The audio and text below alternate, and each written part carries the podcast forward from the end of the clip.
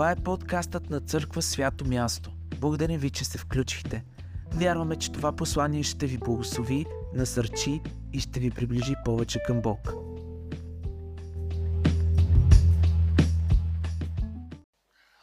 Второ Тимотей. Три. Трета глава. Спомняте ли си първа? Спомняте ли си втора? Добре, сега отиваме на трета. Основно можем да разделиме главата на две части. В първата част Павел започва да разкрива, никога нека да не забравяме, нека в момента това да държим на фокус, че това са последните думи на Павел, произнасяни, всъщност и записани към някой, към църквата. В предпоследната глава, така наречена при разделението на писмото му, започва да говори за последните дни. Всъщност той осъзнава, че последните дни за неговия живот са на ръба вече и не се знае колко време му остава, часове или дни, или всеки момент ще дойдат да го вземат от килията му, но той знае, че живота му приключва сега. И в същото време дълбоко вътре в себе си той осъзнава, че започва един сезон на последни дни по лицето на земята.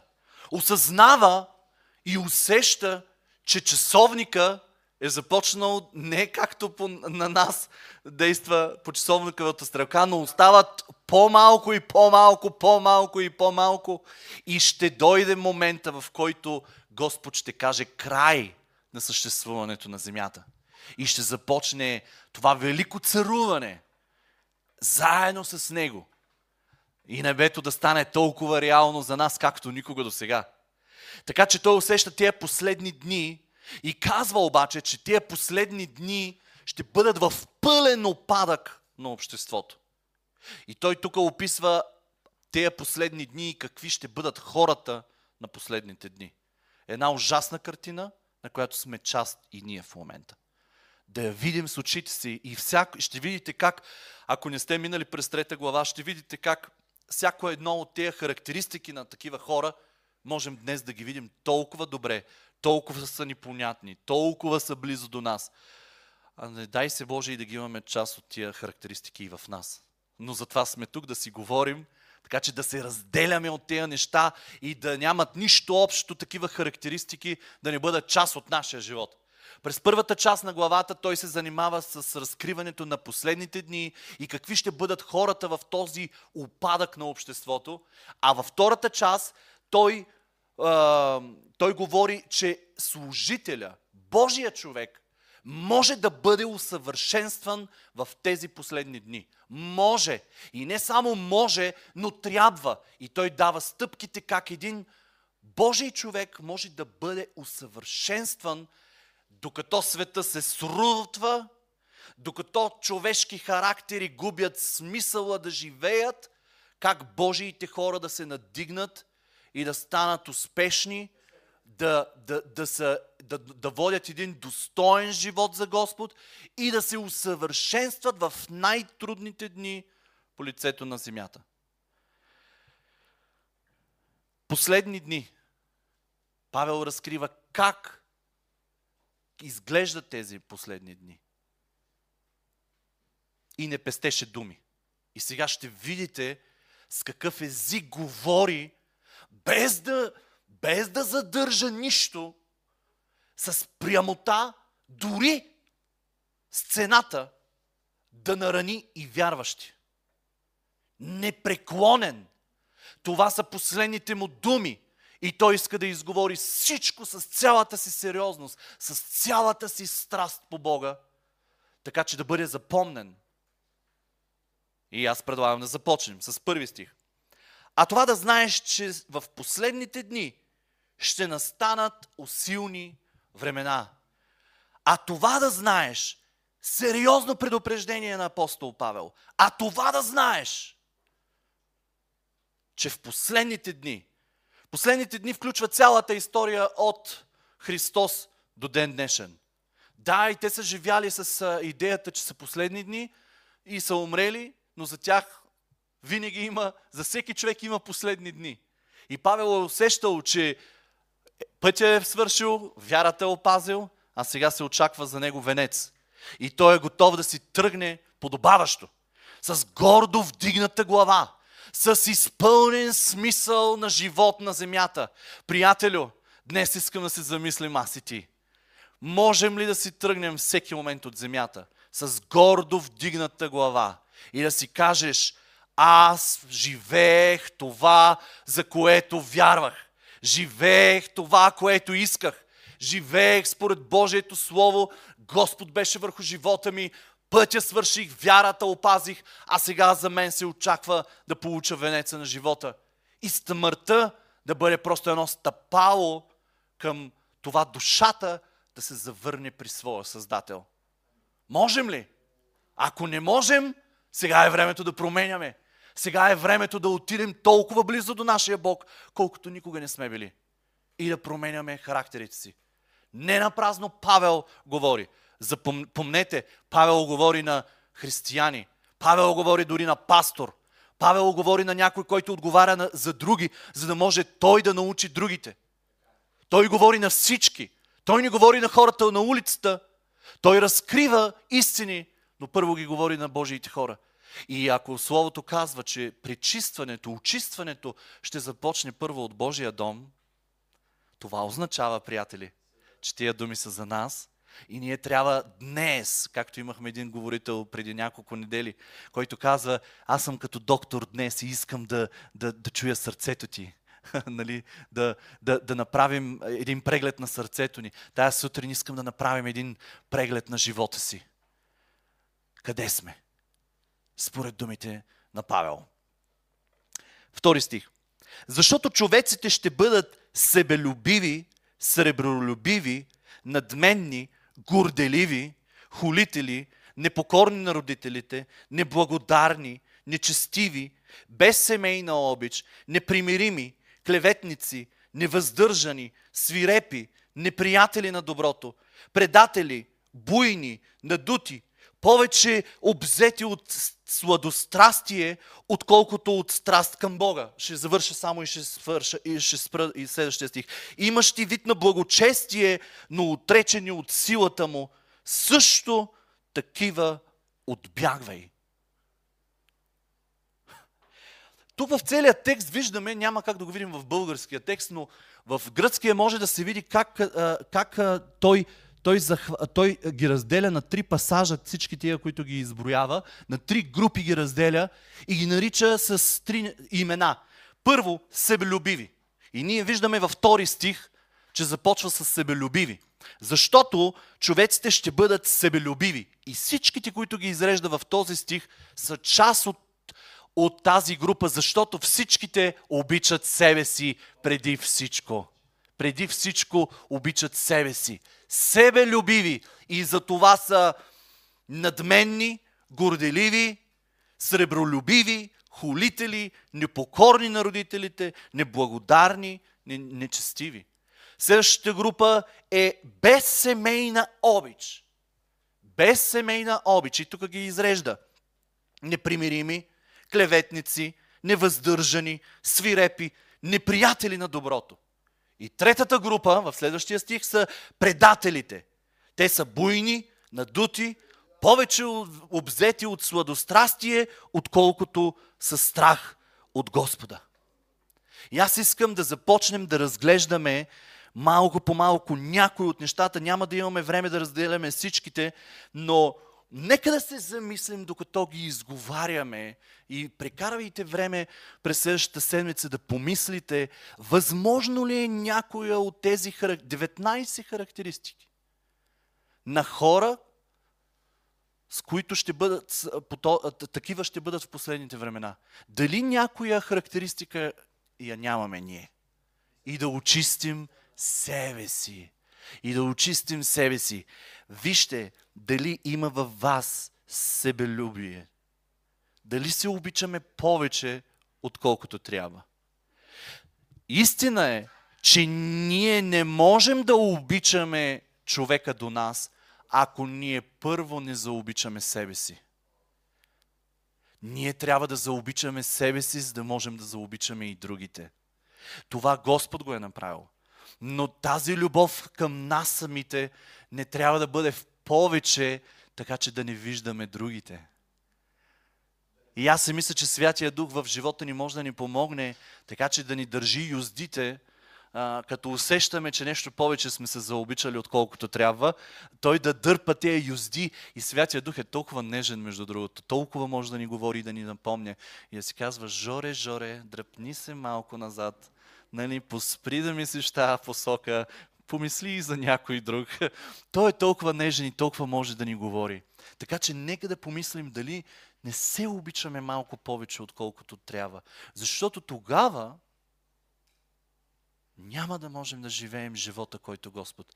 Вижте колко е категоричен. Започва с това. Ще бъдат себелюбиви. И само поради това факта, че го казва, и това са част от последните му думи, ние трябва да, това да светне червена светлина в нас. Сребролюбиви. Второто. Нямаме време да отнемем, за да отнемем толкова да говорим за всяко нещо, но парите и любовта по парите. Защото ако се обичаш прекалено много, парите ще си ги даваш за себе си. Нали? Те веднага вървят в посоката на любовта. Надменни, горделиви. Някой да се намира в тая област? Не искам ръце. Хулители. Вижте колко е силен и безкомпромисен. Той иска Божия народ да бъде научен.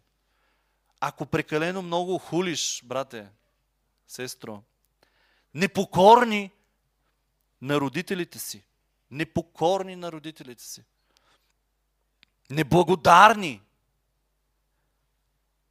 нечестиви, без семейна обич. Тук искам да спра.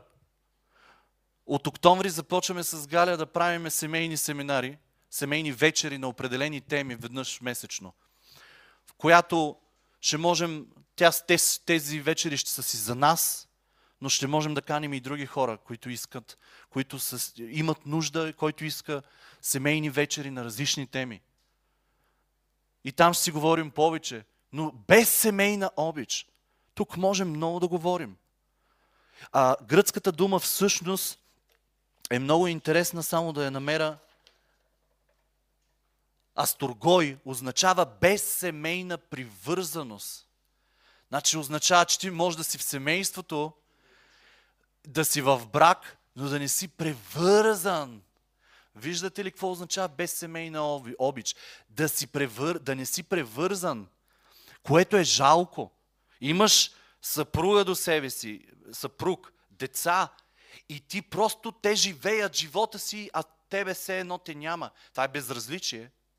Това е арогантност, а, апатия. Така започва. Ти си натоварен с грижи, проблеми, работа и не знам какво и се прибираш вкъщи и всичко е даденост. Без семейна обич. Без семейна обич, без превързаност, без слеп, а, а, тези скрепващи елементи на нежна любов. О, мъже, трябва да много се замислим. Нежна любов, привързана любов. Какво можем да направим, когато се преберем? Защото жена ни не е длъжна. Какво можем ние да направим за семейството? Какво можем ние да направим за децата? На какво можем ние да ги научим бащи? Но това е за семейен семинар. Без семейна обич непримирими. А, добре, тук исках да кажа, не, не искам да го пропусна. А, майки лесно могат да остават децата си, без семейна обич. Да се откажат от децата си. Пък за бащи да не говорим. Бащите ги правят и после ги забравят. Но ето това тук трябва да пораснем. Бащи, съпрузи, които с любов да се връщат в дома пълни с любов. Една от заповедите ни да обичаме жените си и да я показваме тая любов. Жените трябва да напочитат, да показват почетта си към нас, но на всеки е дадено това, което е трудно. За мъжете да е трудно да показваме любовта си в ежедневието, а на жените им е трудно да напочитат в ежедневието си. Затова просто Бог ни ги дава като заповеди. Трябва да го правим. И на подсеща. И ако не можем сами да се сещаме, Пишем си. Аз обичам да си ги пиша така, че очите ми да ги виждат. Децата, той го казва, непокорни на родителите си. Бе, вие си приказвайте каквото ще го чуя. Още веднъж ще чуя лекцията, аз си правя каквото си искам. Непокорни. И това е ежедневието ни, това е културата, в която живеем. И тя става още по-зле. Родителът не може да каже нищо на детето си, защото държавата ще му отнеме правата на родител. Без семейна обич. И това залива земята. И е време, ако има някакви наченки вътре в нас, на любов, която не е превързана, а просто е там, за да я има, защото си част от това взаимоотношение, защото ти се е случило, а вече е тръгнало да охладнява, ето да се възвърнем, възможност, за да станем с семейна обич. Непримирими не прощават. Хора, които не прощават, нали? Той ги изброява. Непримирими. Хора, които не търсят лесно мира. Даже може би не го искат с определени хора. Не искаш да чуваш определени хора, за да ги преживяваш. Но това няма нищо общо с християнството и с любовта на Бог, която ние трябва да показваме. Ние да търсим мира с хората. Ние трябва да бъдем примиримите. Ние трябва да поставяме мира между нас. Първата крачка е наша, приятели. Първата крачка е наша, не на хората, да се примирят с нас. Иначе сме непримирими. Дръпнали сме се назад, затворили сме се, скрили сме се. Под въздействието на себелюбието. Стоим и си обичаме живота. Но ако не обичаме достатъчно живота си прекалено, крачката лесно се прави напред и към другия. За да простим. Клеветници. Може би последните 10 години, или всъщност откакто съществува, съществуват социалните мрежи, нагледах се на клевети. Нагледах се на клевети. Кому е нужно, приятелю? Ето, последните дни. Последни дни. Клеветници. Невъздържани. Тук мога много да говорим. Може много да говорим. И всеки може да си намери тази нотка вътре в себе си. Дали сме невъздържани, приятели? Каквото ни е на сърцето, това ни е на устата веднага. Каквото е преживяване на сърцето, веднага е преживяване на устата. И караме хората да, да преживяват нашия, нашия живот. Обичам да казвам, не, не си позволявай лесно другите да те преживяват. Не си позволявай лесно другите да те преживяват. Да станеш преживяване за другите. Да мислят характера ти, да въздишат, ама не е по тебе в хубавия смисъл на думата, но да въздишат с дълбока въздишка. Просто не могат да си починат от тебе. Невъздържани. И ако има нещо вътре в тебе такова, бързо бягай от това състояние. Чуй думите на Павел и търси живота си. И нека тия неща да изпадат от нас. Свирепи. Това означава невъздържан характер. Свиреп. Веднага. Веднага скачаш. Като ущипа на госпожица. Веднага. Палиш.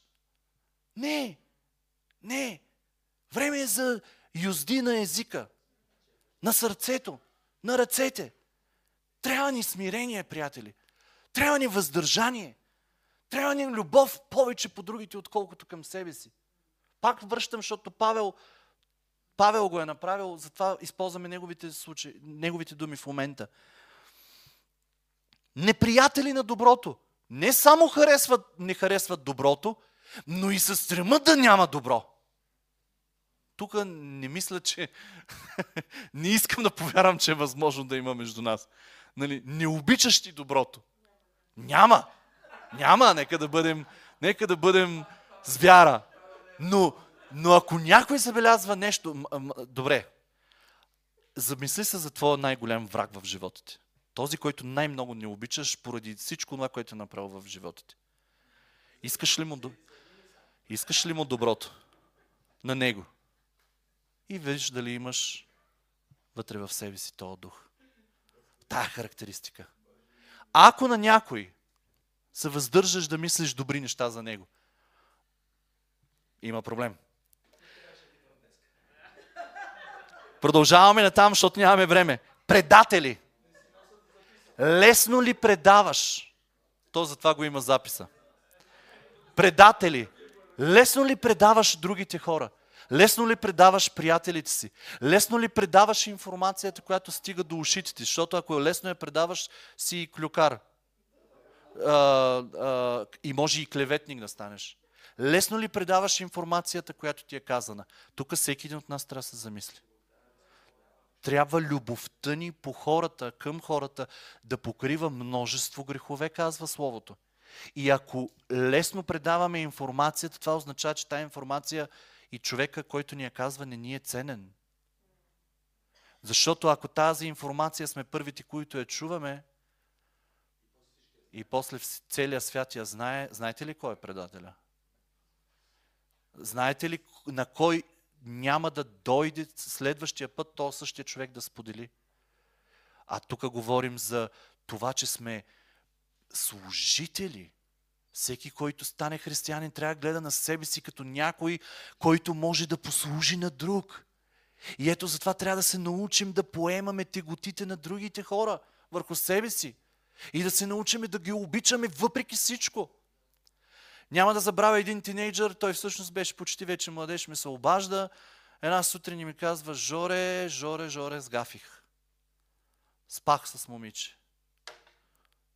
Аз 4 години ти говоря какво да направиш, ти го направи, брат. Може ли да се видим? Веднага се видяхме, излезнахме на кафе. Реве, мъж, вече реве. И, аз, и той ми вика, мислих си, че ще ме направиш на две стотинки. Викам, какво да ти кажа? Какво да ти кажа? Христос те обича въпреки всичко. Направил си грешката, но въпреки всичко ти си обичан. И сега ще се молим, и сега ще си говорим, и сега още малко ще чуеш неща. Но после иди и не съгрешавай. Това е пътя. Пълно приемане. Да, изговаряне, изобличаване, но пълно приемане в любов и продължаване. Но и не и предател. Чухте историята, защото трябваше да ви дам пример. Но вие никога няма да научите името на този човек. Запазено во веки веков. Господ си знае кой е. Само да ви кажа, че човека е щастливо женен. Мина през младежките си страсти, но е благословен. Буйни!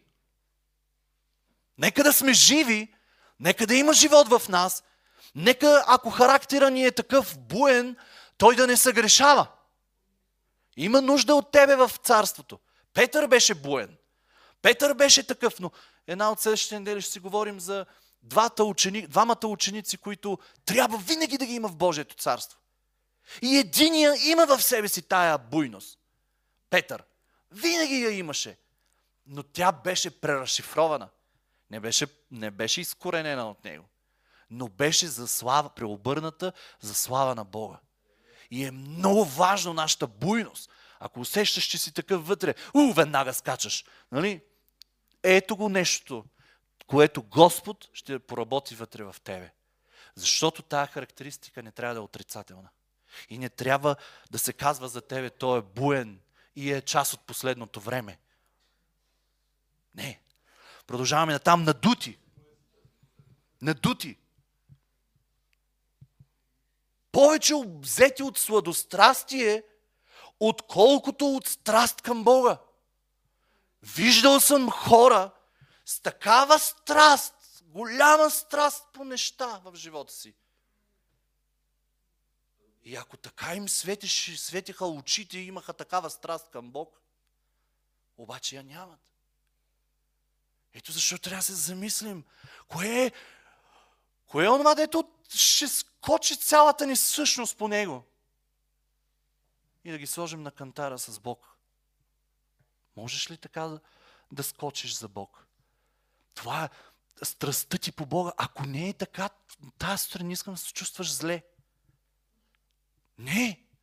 Но си ги говориме нещата. Вижте, Павел не искаше да смаже Тимотей или всичките, които ще чуят това писмо. Не.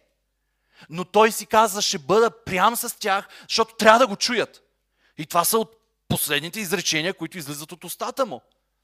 Но трябва да нямат нищо общо с това. И ще завършим какви трябва да бъдем. Но тук трябва да се справим с нашите страсти. И да дръпнем и узди тая сутрин много здраво на страсти в живота ни. И ако страстта ни по Бога не надмиждава всички останали, тогава, тогава не сме се молили достатъчно, не сме се предавали достатъчно, бих казал, че сме се примирили. Напълно сме се предали и не вършим онова и не живеем това, което трябва да живеем. И Павел днес е при нас с пълната си сериозност, за да ни каже, събуди се, оправи страстите си. Какво е да, са, да си страстен за Бога? Може да не знаеш, но е време да го изпиташ. И аз си мисля, че, че е време от днес страстта ни по Бога да бъде най, най, най-сладкото нещо, най-голямото нещо в живота ни. И тогава всичко останало се променя и напасва. Имащи вид на благочестие, но отречени от силата му. Тоест, ето тук, тук тотално говори на вярващи. Няма как да говори на невярващи за силата на Бог в живота им. И имаш ти вид на благочестие. Ти изглеждаш християнин, но не си. Няма силата на Бог вътре в тебе. За да се справяш с всичко. Няма, я, няма го живота. Толкова много ми хареса, не че е моята жена, но ми хареса е, есенцията на, на лагера на тая вечер. Бъди жив! Бъди жив! А не утрепан. Утрепан християнин. Бъди жив! Страстта ти по... Естествено, че ако страстта ти по Бога не е най-голямата, наистина ще изглеждаш така. А трябва да сме, трябва да сме страстни за Него. И благочестието ни да не е просто привидно. Да не е просто привидно хората да го виждат, а когато си отвориш устата или действаш, всичките да се стреснат и да избягат. Също такива отбягвай. Не просто да нямаме тия характеристики в нас, но да бягаме от тях. Защо, приятели? Защо Павел ни казва да бягаме от тях? Защото ако нямаме силата да им повлияем, качествено те ще ни повлияят. Те ще ни повлияят качествено, ако ние чакаме във времето понят и общуваме да дойде правилния момент да им повлияем. Казвам ти, те ще ти повлияят. Те ще ти повлияят. Затова казва, бягай. Не, не стой с тях. Отбягвай ги, не ги слушай, не си давай ушите на, на такива хора. Отбягвай. А, ама ние трябва да сме в света, до тях да сме, да бъдем сол и светлина. Ма ти бъди. Ама ако не можеш, бягай. нали? А ако имаш, ако имаш откровението, че трябва да си там и да ги променяш, променяй. Но не бъди пристрастен и както минали път си говорихме, ли, ли, ли, нелицемерна вяра. Нали? Просто бъди до тях, за да се променят, но иначе бягай. Продължаваме на там. Защото от тях са онези, които се вмъкват в домовете и подмам, подмамват обременени с грехове жени, водени от различни страсти. Тук Павел описва една, една а, картина от първи век, когато жената не е, не е, не е била образована. Образованието не е било за жените. Жените са си, ролята на жената е да се стои в къщи, да си отглежда децата и да се грижи за дома. Мъжът е бил този, който е образован. И когато под някаква форма и начин, момент, жената остане сама и дойде лъжеучител на вратата й, и тя е толкова чистосърдечна и емоционална, че го приеме в къщи, той казва, че и физически, и емоционално такива жени са възползвани. Някой се е възползвал от тях. И физически, и емоционално. докато мъжът работи.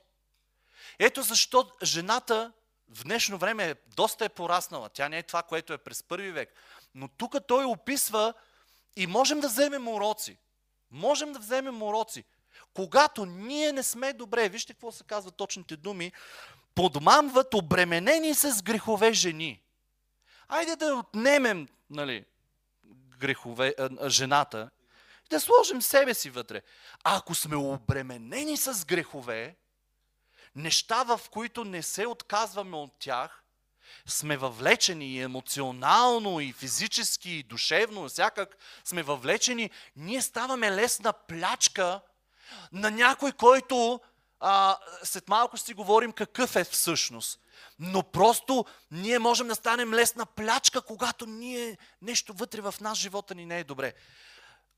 Седми стих, които все се учат, а никога не могат да достигнат до познание на истината. Тук говори за лъжеучителите, тук говори за те, които подмамват. И днешно време има християни, които постоянно търсят нещо ново и ново и ново и ново и той казва, никога не са се научили. Защо не са се научили? Защото не са хванали здраво основата. Защото не са хванали здраво истината. Истината, истината. И ние търсим ново и ново откровение. И днешното християнство залита след, след всеки говорител, който изведнъж получи някакво откровение, което няма нищо общо с Библията. И имаме десетки по десетки църкви по лицето на цялата земя. Хора, които създават църкви с нови откровения. Оставили истината. И такива хора няма да бъдат нахранени за една неделя. Няма да бъдат нахранени и за втора неделя. Защото те винаги ще очакват новото откровение, което надминава истината. А ние трябва да бъдем пълни с истината, за да не можем да бъдем подмамени. Не сме изяли достатъчно Божието Слово. И лесно някой ни казва нещо и ние повярваме. Можем лесно да бъдем излъгани, когато Божието Слово и истината не, е, не се е вселила дълбоко вътре в нас. Това означава, че трябва да прекарваме часове с Божието Слово, за да разбираме Божието Слово. И толкова ми харесва, когато стават дискусии между нас за определени неща и се цитират стихове. Благодаря. Цитират се стихове. Това означава, че сме чели, чели и можем да отговорим с Божието Слово и оттам да идва мъдрост за живота ни. И нека да бъдем такива. Осми стих. И като Яни и Ямври се възпротивиха на Моисей, така и те се противят на истината, човеци с покварен чужди на вярата. Тук апостол Павел споменава две имена, които никъде другаде в Библията не се, не се споменават, но те се споменават в, в едни търгуми, наречени, това са книги на равините, които всъщност са като тълкование на Библията. Четат, търгума е, четат стих от Тората и веднага го тълкуват. Стих от Тората и веднага го тълкуват. Това е търгума. И тук а, са споменати началото на живота на Моисей и, и всъщност тези двама, а, понеже Павел е доста учен в а, юдеизма, знае да всички, Тората я знае перфектно, той цитира две имена от Търгума, от такъв равин, който е писал а, тези две имена, за които се предполага, всъщност така се тълкува, че това са били първите учители на Моисей, които след това са станали веднага и негови врагове. Тоест, у нея хора, които са започнали да говорят на Моисей, а след това са станали врагове и хора, които са срещу него. Така че тук говори за такова предателство, може много да говорим, а нямаме време. Но те няма да успеят повече, защото безумието им ще стане известно на всички, както се откри безумието и на тези двамата. Винаги, когато има нещо дълбоко скрито вътре в нас, ще излезе наяве. Ще излезе наяве. Не се заблуждавай. Не се заблуждавай. Ако не е тук на земята, ще бъде един ден в небето. И ето затова Господ, а, имаме такъв стих, в който се казва, Господи, Господи, не в Твое ли име изгонвахме ни, не, нали, не в Твое ли име, толкова работихме за Тебе. Той каза, не ви познавам. Не ви познавам. Нека да се замислим. Наистина да, да, да, да се замислим върху думите на Павел. чужди на вярата. Силни думи. Такива хора са чужди на вярата. И трябва да, трябва да го вземем под внимание. И той говори за тия двамата с такава категоричност. И на няколко още, в, в няколко още от писмата си той говори за категорично, за това, че хора не могат да бъдат спасени. Няма да правим доктрина от това. Но определено можем да застанем и да кажем, че не всеки ще бъде спасен. Така и ще бъде. Идеята на Бог е колкото е възможно повече хора да се спасят. Но Павел самия е категоричен за определени хора. Просто има хора, които няма да бъдат спасени. И трябва да внимаваме. Къде си даваме силите, да искаме мъдрост за всеки един, когато, когато говорим на хора. Колко, имал съм взаимоотношения в живота ми, в които съм давал толкова много, години наред хора. И то, че те хора не помръднаха. Ето толкова. И накрая се моля, наранен, а, в някакви драми. И Бог, Святия Дух е толкова нежен. И, и ме пита, аз казах ли ти за тях? Ти чули ме някога за тях? Ти трябваше ли да отделяш толкова време за тях? Така че, нека да видим взаимоотношенията си и да преценяме. От този момент Павел свършва да говори за тази картина на последното време и, и какви ще бъдат хората, с които характеристики ние не трябва да имаме нищо общо и трябва да се оттърсваме и да очистваме себе си, както Павел говори в предната глава. И от този момент започва лично да говори за себе си отново и за, и за, и за Тимотей. А ти си последвал моето учение, поведение, прицелна точка, вярата ми, дълготърпението, любовта, твърдостта, гоненията, страданията. Девет неща, които Тимотей не само е видял в Павел, но и ги е възприел за себе си и е започнал да ходи в тях. Толкова е интересно и помислете сами в къщи, защото много можем да говорим за всяко едно от тия девет неща. Моето учение, казах ви още в първата глава, Павел счита учението му, всичко това, което говори, благовестието му като мое благовестие.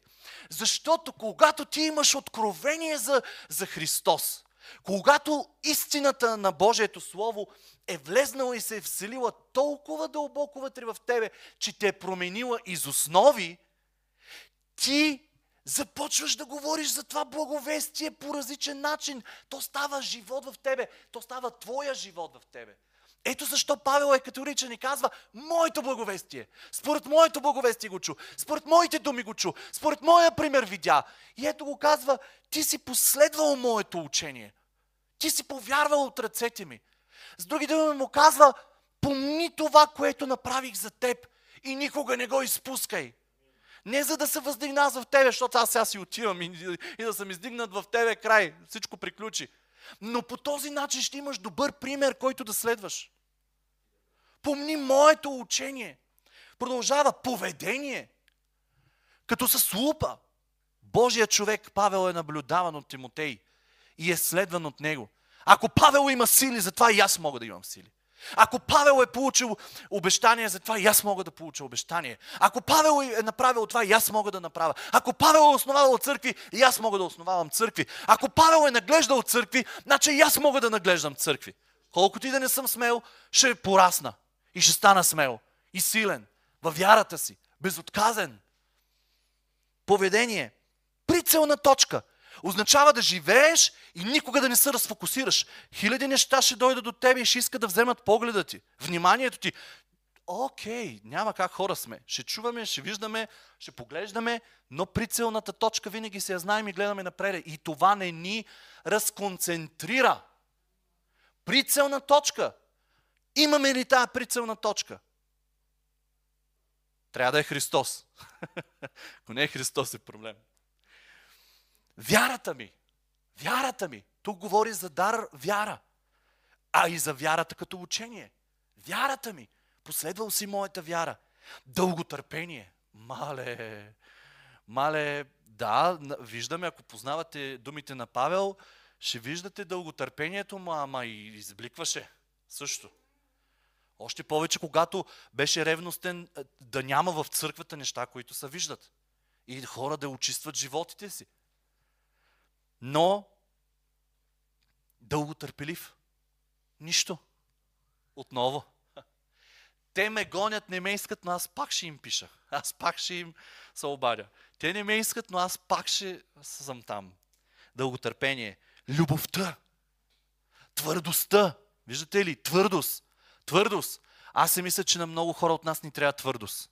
И трябва да повярваме тази твърдост, че трябва да бъде част от живота ни. Това означава, че може да имам десетки по десетки ветрове и бури в живота ни, урагани, ако щете. Но ние трябва да останем твърди. Защото твърдостта в изпитанията произвежда Миналия път си го казахме. Бъдете съвършени и без недостатък. Нашата съвършенност в очите на Господ, естествено, не в човешки погледнато. Не можем да бъдем съвършени, но Павел завежда до там.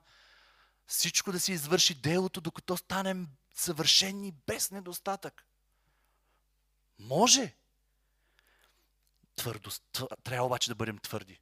Продължава гонения, страдания, Говорихме вече за тия неща.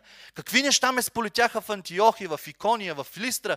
Какви гонения издържах? И от всички тях ме избави Господ. Усещате ли духа? Не се превъздига.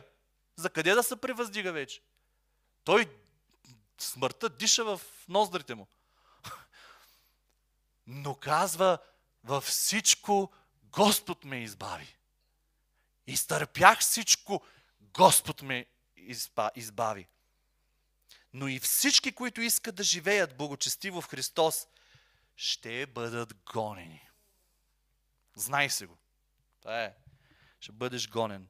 А нечестиви човеци и измамници ще затъват все повече в злото, като мамят и бъдат мамени. Няма как да не правиш нещо и да не се връща.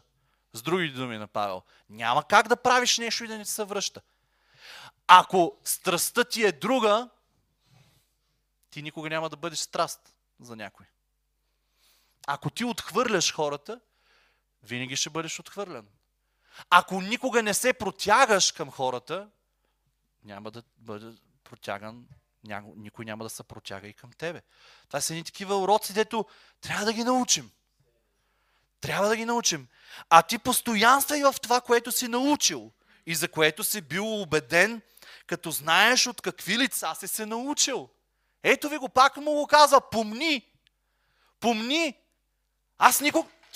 Спокойно, Георги. Аз никога няма да забравя пастора ми.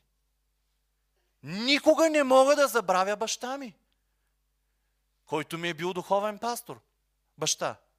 Никога не мога да забравя следващия ми пастор – Никога не мога да забравя книгите, които съм изчел и благодарение на, на тях и на, и на хората, ма днес могат да ги плюят и да им говорят каквото и да е в тяхно лице. За тях не ме интересува нито характери, ни, нито и живота им. Аз съм взел това, което, което е трябвало да взема и съм се научил на това, което трябва да се науча, защото тия хора са писали духовни принципи и те са донесли живот вътре в мен. И аз съм благодарение, това, което съм благодарение на, на, на хора, които са били до мен и на неща, които съм чел. И никога не мога да забравя страстта, с която моите родители са ми говорили за Божието Слово. И всеки следващ, който е имал огромно влияние в живота ми. Най-силните им думи са били Божието Слово да се вселява дълбоко вътре във вас. Божието Слово да се вселява дълбоко вътре във вас. Божието Слово, че ти изпълнявай, че ти изпълнявай. Божието Слово, Божието Слово, Божието Слово, Божието Слово да ти втръсне, ама няма да ти втръсне. Защото Божието Слово, колкото повече влиза в тебе, толкова повече става заразно за живота ти и страстта ти към Бога расте. Ако нямаш страст по Бога, гарантирам от, от веднага, от първа ръка ти казвам, не четеш Библията. Достатъчно. Ако не можеш веднага да затвориш очи и да се молиш, без да говоря за минути, просто да се молиш означава, че нямаш страст по Бога.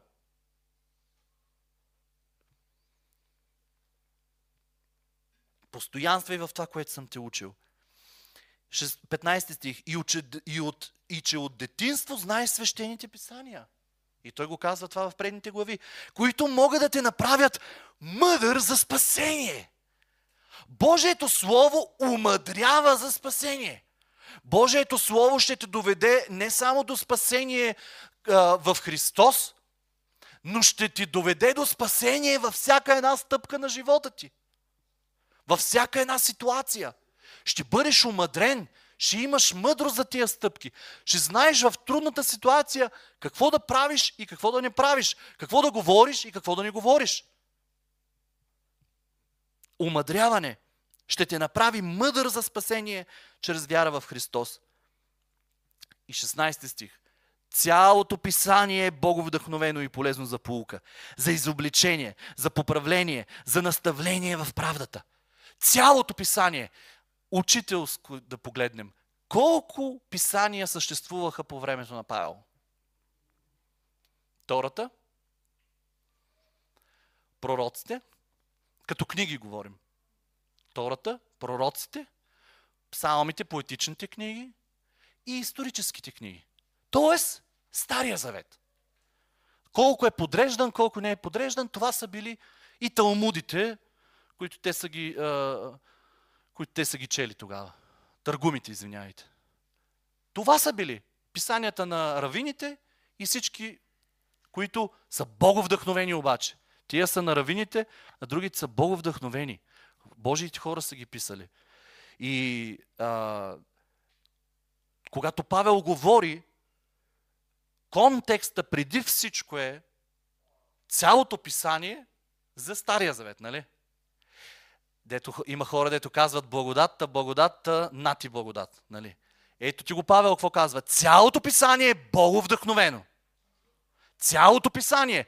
Стария завет не е изтрит. То е за една много хубава основа, на която да стъпим. Стария завет е било сянка на това, което идва, но не е отхвърлено. Павел пише писма. И той е убеден, че християните ще ги пазят и ще ги слушат и един ден ще бъдат пазени и ще бъдат четени. Няма значение. Той не знаеше, че ще има Библия. Той говори за цялото писание е боговдъхновено. Той знаеше, че има апостоли, които пишат, които са писали вече. Павел знаеше, че ще пишат дори. И е възможно християни да пишат боговестието.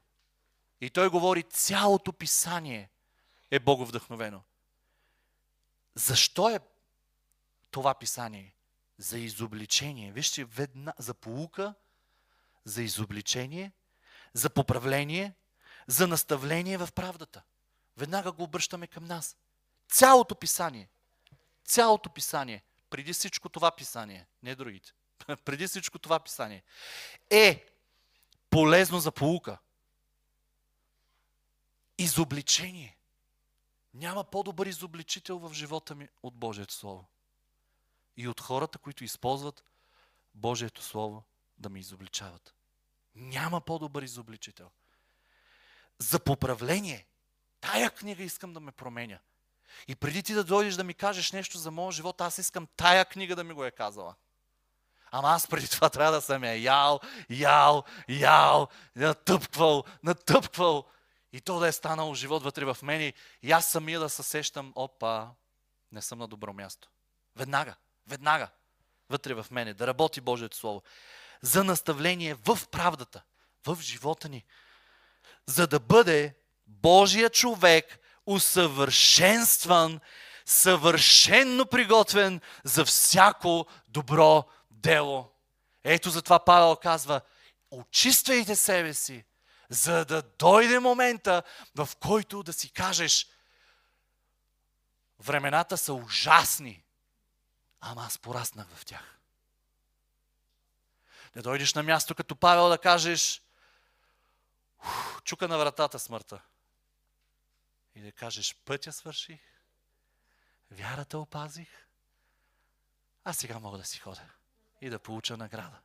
С радост! С радост!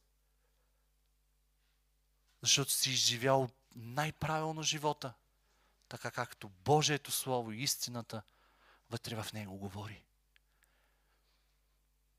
Божия човек усъвършенстван. Приятели, искам това място да бъде пълно с Божии хора, които усъвършенстват живота си. Върват по пътя на спасението си и по пътя на святостта. И не са спряли там някъде по пътя, просто грешат спасени и простени, грешат спасени и простени, но пътя на светостта означава иди си и не съгрешавай повече. Това означава е да пускаме лесно грехове. И вярвам, че на това място ще има Божии хора и да ви кажа, не искам да има между нас хора, които са пънат в греха си и искат и устата им е пълна да не се съгласяват с нас, като им говорим за пътя на святостта. Защото Божият човек, казва Павел, трябва да се усъвършенства, съвършенно да бъде приготвен за всяко добро дело. Е, ако се стоиш с греха, сори. Няма как да бъдеш приготвен за доброто дело на Бог.